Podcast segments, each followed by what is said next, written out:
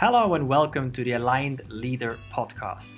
I'm Daniel Jordi and I'm your host. And on the Aligned Leader, we feature some of the most cutting edge technology CEOs and digital executives in Switzerland in order to empower next generation entrepreneurs to cut their learning curve and in order to establish Switzerland as a global digital innovation hub.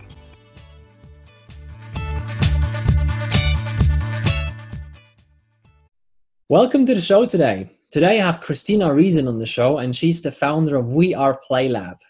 And um, we met a couple of years ago when uh, you were still at Evernote uh, in church, in charge of EMEA, basically. And uh, immediately from day one, when I met you, I knew you were all about education, and you are just an entrepreneur that's about to, um, you know, onboard on your own venture. And uh, it's really exciting to see uh, what's been happening over the past years. I'm very, very excited uh, to dive into this. So um, as an introduction, um, tell us a little bit about who is Cristina and what's your story that got you to where we are today.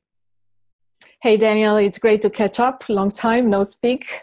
Thank you so much for this opportunity. Very excited to have a chat about entrepreneurship. And to go back to your first question, who is Cristina? Well, I would de- describe myself as enthusiast by nature and uh, lifelong learner by design. I'm a curious mind. I did not shy away from trying and exploring different things in my life. I don't like the one way street kind of approach to life. I really like to embark on exciting, challenging new adventures and work together with brilliant people. And this approach to life led me to move from Evernote to becoming a founder and to jump on other interesting projects. So I'm a curious mind. I love that. So tell me a bit more about um, your story. I mean, uh, Evernote is part of your story. Uh, now we are PlayLab is part of your story. T- tell me a little bit about you know the the, the story that um, led you to also become an entrepreneur, or st- not just become an, entrepreneur but uh, more about starting your own company, and also before a little bit about you know your journey in retrospect, I realized that I've always been an entrepreneur because I always challenged the status quo. I was, though, afraid because I tried to fit in. I, I was trying to be the, the good girl trying to you know please everybody and make sure that i'm following what society tells me to. But so it happened that i arrived in switzerland and basically i had to press the reset button on my life because my university diploma was not recognized. And in romania I was um, you know where i was born and i was working at a radio station um, again coming here the fact of working at a radio station doesn't mean anything and the fact that you speak three languages doesn't impress anybody. So you have to reconsider everything you're doing. And at that time I, it felt like a daunting task. It felt like my life was over. It felt like i will never be able to convince people of my potential. But at the same time now again in retrospect it was a huge opportunity. Because this is when i realized that hey life is not about fitting in it is about taking opportunities and being brave and trying different things and just leaving the fear aside.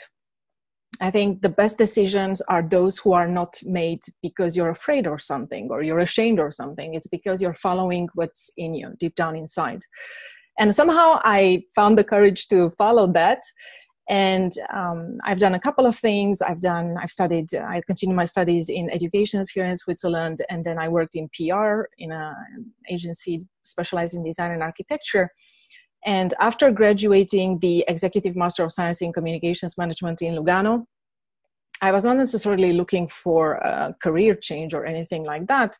But so it happened that a friend of mine tweeted that Evernote was looking for somebody in communications in Europe. Now, back then, Evernote was just an early stage startup. You know, it was a small team. People here have no idea who Evernote was. I just happened to come across the tool and I was using it extensively. I loved it. I was a passionate user. So for me, it seemed like, wow, I just want to be part of this.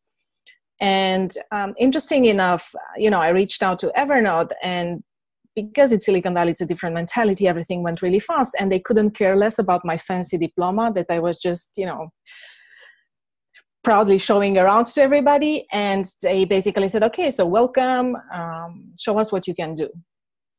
Right? We don't care about uh, whatever university you went on and whatever titles and so on and so forth. Show us what you can do.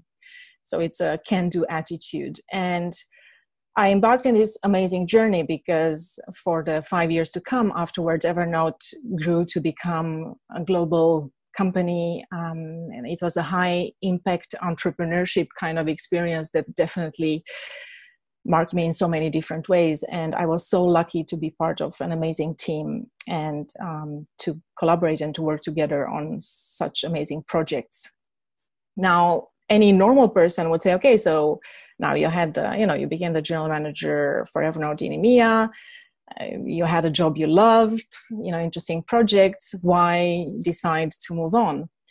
And I felt that it was time to challenge myself, right? It was time to acknowledge the fact that Evernote was part of the journey. It was not necessarily the destination. And I felt I should just, again, go in a direction where something inside of me was telling me to go. And this was education.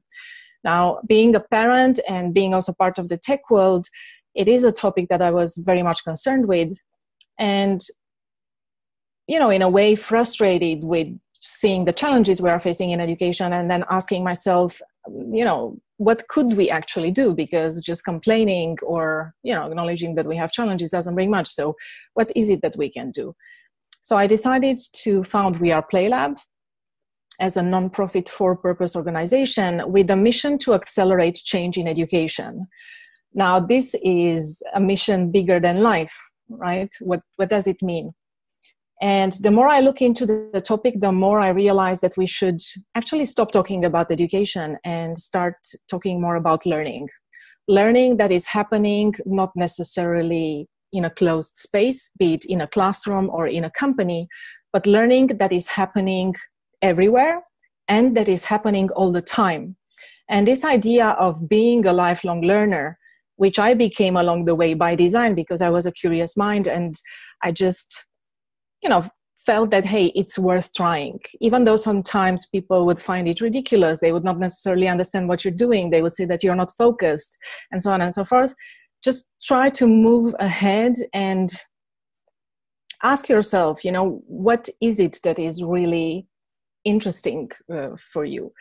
And um, lifelong learning is going to become essential for the future because things are moving and changing very fast and it's going to you know be um, this change is going to accelerate in the future. So we have an interest to have this growth mindset uh, meaning that we believe that we can evolve and we can learn and uh, it is not by diplomas that we can prove that we have certain skills and abilities but it is by trying things and by again being open.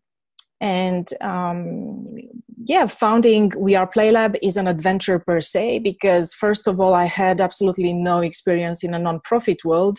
So just discovering that part um, you know learning on the job is fascinating there are many things that need to be changed as well.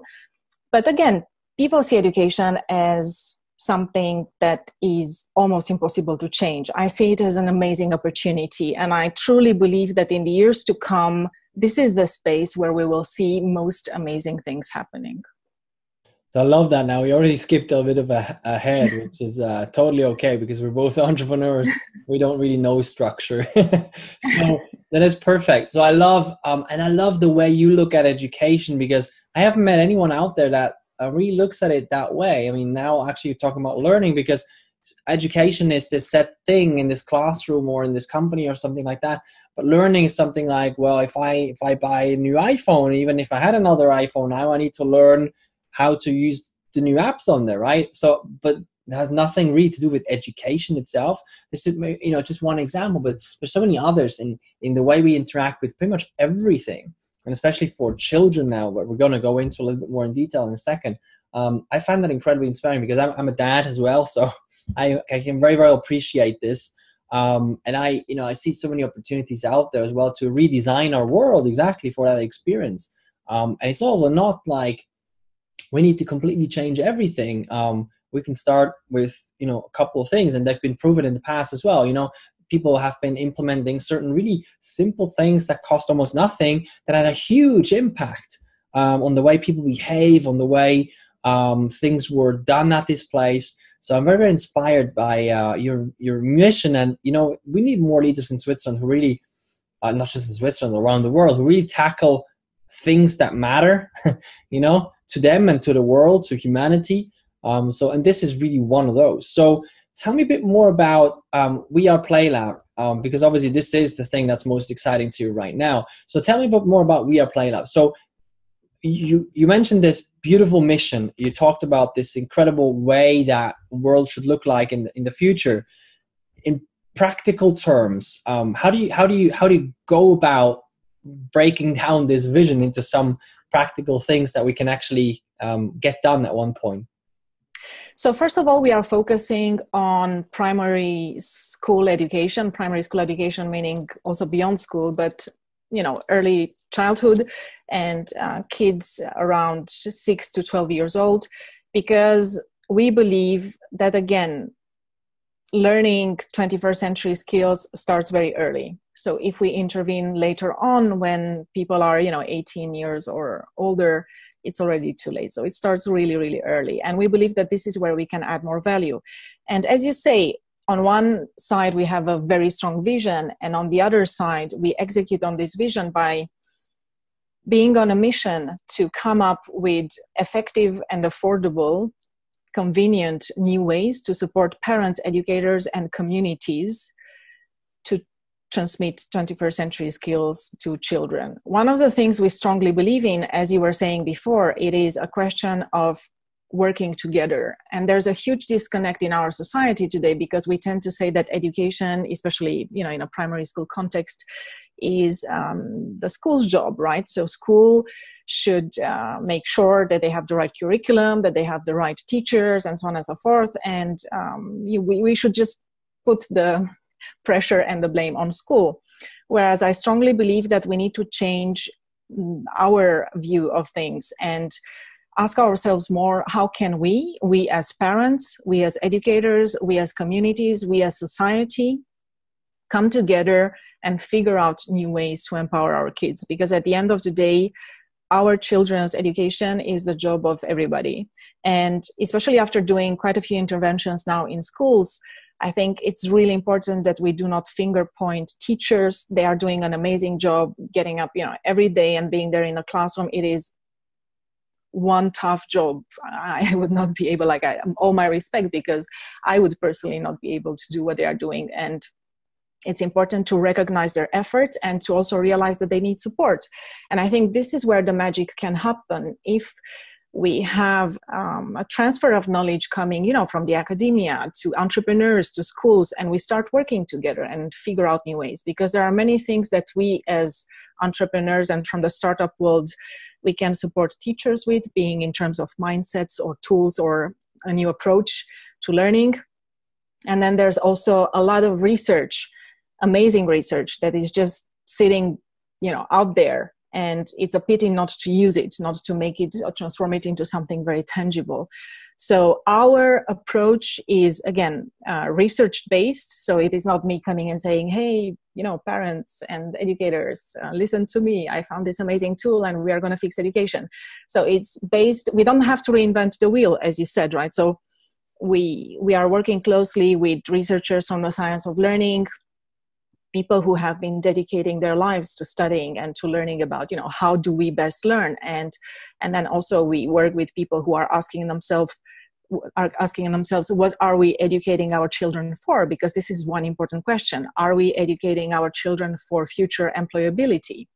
Are we educating them to become you know conscious um, happy fulfilled citizens of tomorrow living in a world where you know there's prosperity. What are we educating for? And based on that question and on those answers then we look into okay which are the skills that are needed for our kids to first of all fulfill their potential and then also come together and make sure that they live in a society that supports them and helps them going forward.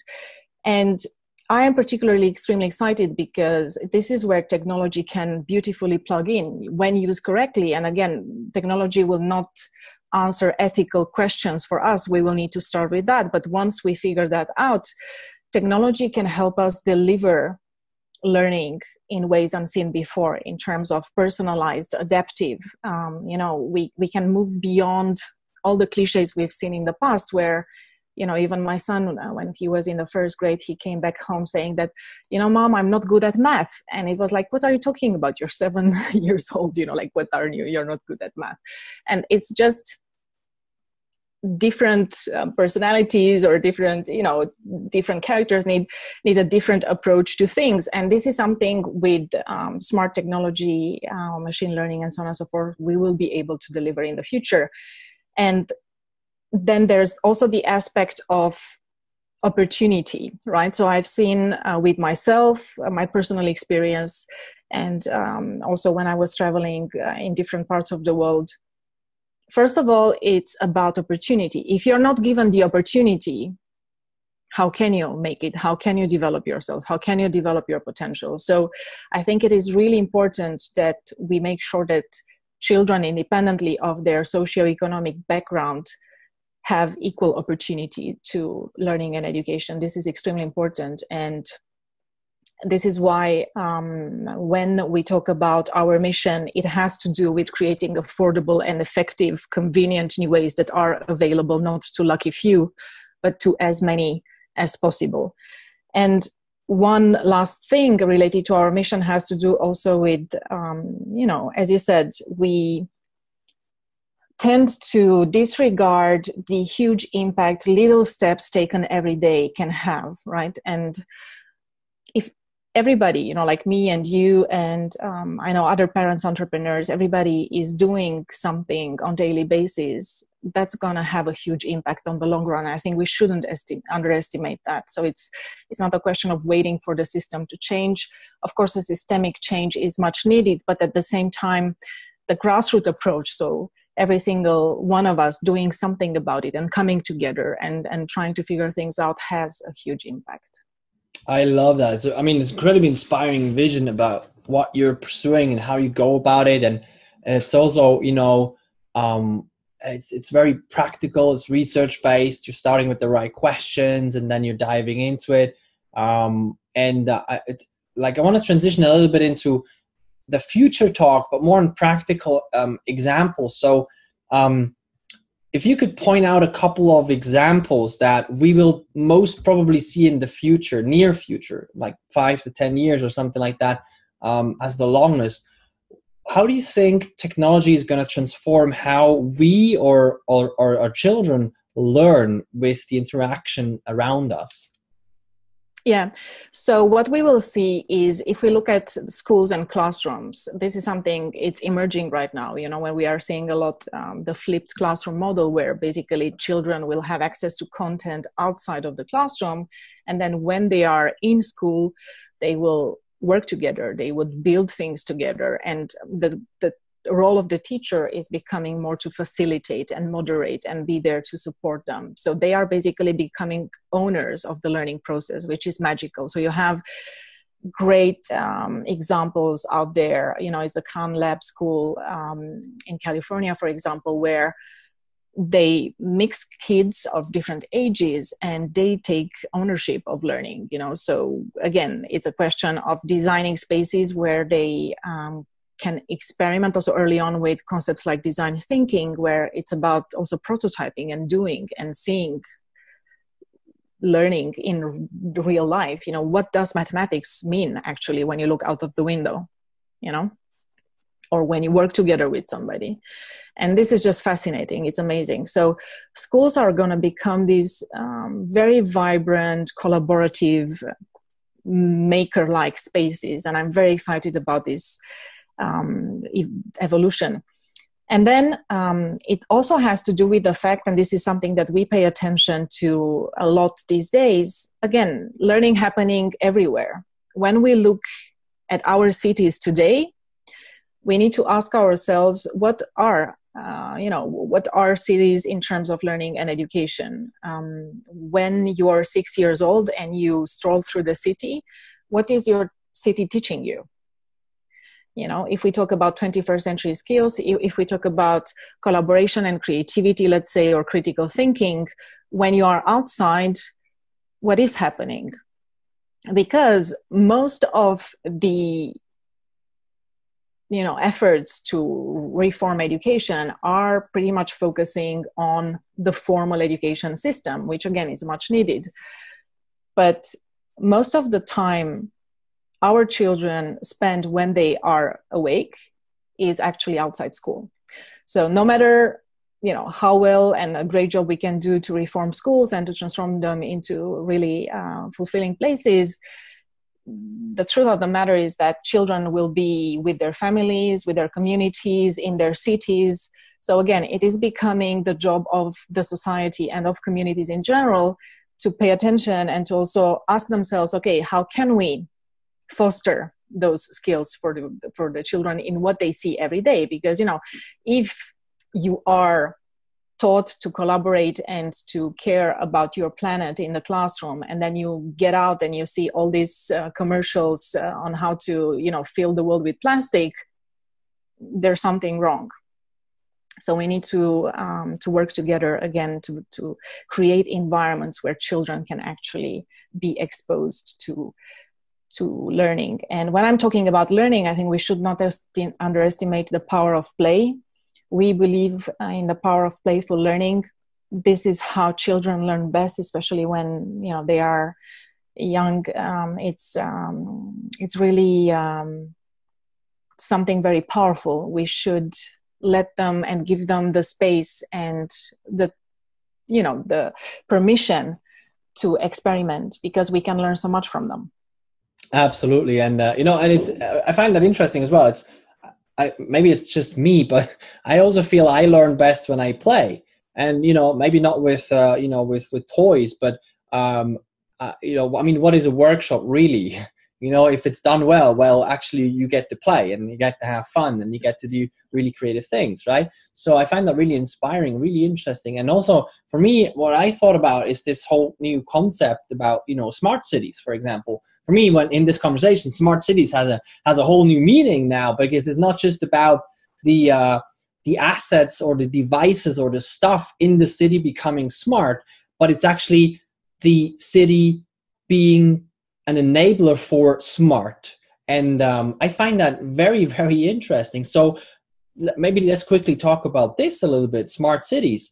I mean is there is there some way you plug into this smart city thing or? Yeah so we are actively looking into that and we share the same opinion. Learning and 21st century learning should be part of a smart city agendas. We are having a few uh, discussions and pilot projects around this topic and we truly believe that there's a need for policymakers and for cities to start asking themselves how are we empowering future citizens? And how are we creating spaces where people don't just consume but also create? Because going back to what you were saying before uh, play means unleashing your creativity right? And this is something when you're doing design thinking workshops uh, sometimes you have adults who have a problem to, to start you know playing playing uh, working with legos and prototyping because they perceive this as non-serious as something that uh, is not going to um, add value. But once they get into it and they realize that being able to free your mind to be creative because creativity is in every single one of us. It's not like uh, you know people say oh i'm not creative. Well it's a question of practicing and making the space and giving yourself the possibility to express it and so on and so forth. Once that is happening we know also in terms of innovation in terms of figuring out new ways uh, to redesign organizations this is where the magic happens.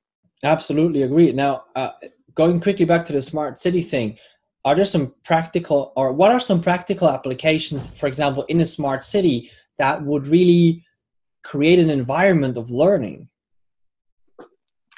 We have been looking at different things. One of the researchers that we are collaborating with um, is um, Dr. Kathy Hirsh-Pasek. She has been from the Temple University. She's also a senior fellow at the Brookings Institution.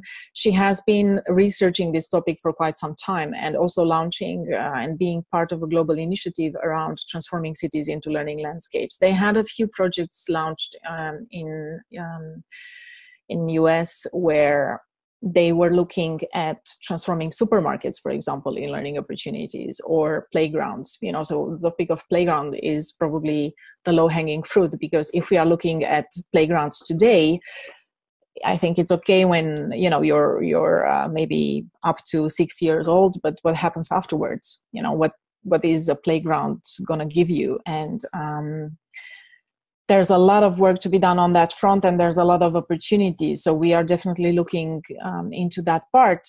And again, how can you plug into the city's existing infrastructure. So it's not necessarily trying to build super sophisticated installations to attract people to go there, but how do you capture people's attention during their everyday flow and life?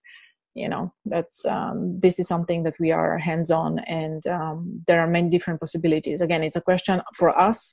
It is not uh, our mission is not to try to figure out, um, you know um, a product that we we can sell everywhere um, we our main um, goal is impact so we want to be able to design interventions and experiences that help our young citizens experience 21st century skills and learn them in their daily environment yeah I, I i love that it's really interesting how i mean obviously the playground it's almost like Right now, it's, it's a dumb playground, and it will transform into a more smart playground. Uh, but you're absolutely right. I mean, uh, even now, most of the playgrounds are empty, which is pretty sad. You know, because I mean, you know, uh, they're just on their phones and on their laptops and iPads and everything, and you know, so many people are just like complaining and go like, "Oh, it used to be so different in the old days." You know, and and and kids are so messed up these days with all the devices. Well, well, that's a viewpoint. Another viewpoint is, well, are things fit for the 21st century or not? and uh, I find that a, a, very interesting discussion there. Now, um, in terms of the, um, I mean, staying staying on this topic, um, what are some of the key things that you feel need to change or need to happen in the next couple of years uh, for this to be embraced by cities, people, governments, I mean, the key stakeholders, right? Yeah. The question we ask ourselves every day is how might we re engineer 21st century education, right? And for all this time, there's one answer coming back to us, namely that it is not so much about technology. Re engineering 21st century education is all about re engineering mindsets. It is really about mindsets right? So it's really being able and our mission is to to go out there and to show people what is possible because there is a will to change. People all acknowledge the fact that there's a huge disconnect. We are still living based on this legacy from the post-industrial revolution and we need to do something about it. I think it's not a question of convincing people that change is needed but it's more a question of supporting them by showing them tangible activities and things that they can actually do to change something right? So this is where we come in and as an interdisciplinary group because again i think it's high time to to bring collaboration on many different levels. So again it's not only researchers or it's not only engineers it's not only designers but it's a group uh, of different people and different competencies coming together and figuring out okay what could have an impact and then testing it and then you know getting evidence and then um, working together with the key stakeholders. I think this is how we can do something about it. And mindsets so changing mindsets be it in an organization or in a community or in society as you know um, starts with inspiring people you know motivating them and showing them that some extraordinary things can happen by doing very little things on daily basis. I i, I love that. Now i want to talk a little bit because i can like maybe to explain why i want to talk about this. Um i can i can understand it's like people watching this can go like this is amazing now i want to be able to in some shape or form be able to um, help accelerate this, help move this forward? I mean, what are some of the steps I can take? So one, one, one question I have, like in the next two or three years, what are sort of the key things that you you guys want to accomplish that you want to get done? Mm-hmm. So again, we are not trying to develop one magical product or intervention. If you want, we are an incubator of ideas ourselves. So, what we do is that we develop a portfolio of different possible interventions that we test at small scale. And when proven that they can have an impact, we scale them up, right?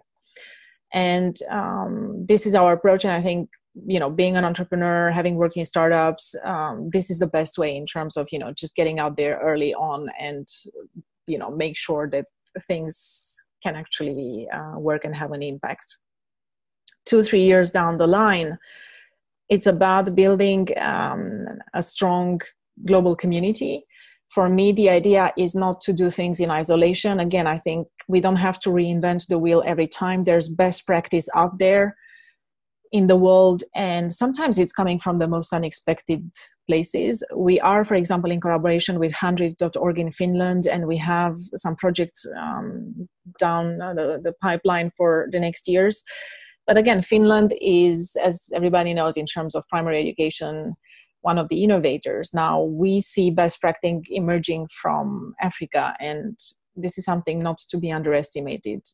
And it's important to work together globally you know? So of course again exchanging um, collaborating and then you need to execute locally for sure. That that is the only way and even more so in education because um, look at switzerland uh, it's so decentralized and you almost have to work individually with every single school because at the end of the day you know it, it's a lot of um, i think um, just you know in terms of making sure that that you get people excited you it's not a top down approach you know so you have to have interventions that reach to different schools and different people everywhere.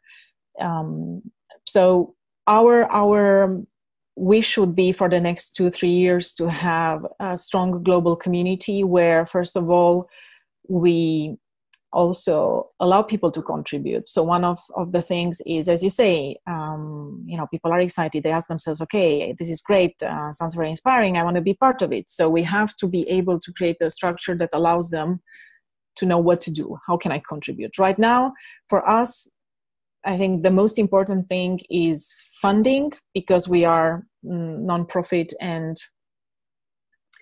um, it's not necessarily easier to raise money if you're a nonprofit. So um, any donation, um, any financial support is more than welcome, especially at this stage where we are piloting different initiatives. And down the line, there's going to be, and we are looking into ways of tapping into a community of volunteers and and working with a core team to scale up all the initiatives that are proven to be successful. I love that. I, I love this idea as well. To, you know, almost like crowdsource and be able to create a platform because I think that's also in terms of global collaboration. That's something that is so missing. Um, obviously, large companies have a huge problem embracing that, but also in any place, even startups and everywhere. I mean, crowdsourcing is this really interesting buzzword, really interesting thing. Nobody really knows exactly what to do with it. Um, but I find that incredibly interesting because um, I mean, in today's day and age where there are no more borders, no more limitations in terms of where people are, how people work, and everything, um, all you really need from people um, is the emotional buy in and then give them the structure. And I love that you guys pursue that because um, that allows an organization like yours to really scale up without having to control everything, but you're able to become a movement I find that incredibly interesting. So um, when people say, okay, this is uh, this this uh, I wanna I wanna do something with you guys, uh, donate or just you know help you, support you, whatever. Uh, what's the best place for people to go to right now and connect with you, learn more about We Are Play Lab? What are some of the best places there? We have an online platform. If you go, um, it's wap.rocks WAP Rocks, Web from We Are Play Lab, or you can try weareplaylab.net. Uh, it's going to lead you to the same place. And um, this is the best place to connect with us because you know this is where we publish our initiatives and um, you'll, you'll, see that you have also the possibility to connect then with the group on facebook and so on and so forth so i think that's the best place to go going back to this idea of uh, crowdsourcing, it's also about open source, something that I want to add to what I've said before. the way we are developing our initiatives and our products we want to have an open source approach you know so it's again it's not us uh, being the ones telling people hey again like this is the magical product you just take it and plug it in and everything is perfect we believe in the power of human creativity across cultural geographical borders and we want to ensure that people have the possibility to plug in their ideas to whatever it is that we are building i think that's the most effective way to tackle this important challenge we have uh, in education Absolutely, I believe that is very, very much key. So that's great. So uh, thank you so much, Cristina, for being on the show, for sharing wisdom, your insights, your uh, vision, which is very, very strong, and um, yeah, for doing what you do. Thank you so much. My pleasure, and super excited. I'm very happy to have had a chance to talk to you. And for anybody interested, don't hesitate to reach out. You also find me on LinkedIn and Twitter. Just don't hesitate. Thank you so much. Thanks for listening to The Aligned Leader. If you enjoyed this episode, make sure you subscribe so you get full access to all the newly released episodes every Wednesday. Do you have any topics that you would like us to cover? Then send us an email to daniel at leadersbridge.org and we'll work on it. And if you'd like to learn more about our initiatives, for example, like the CEO Collaboration Day, head over to leadersbridge.org.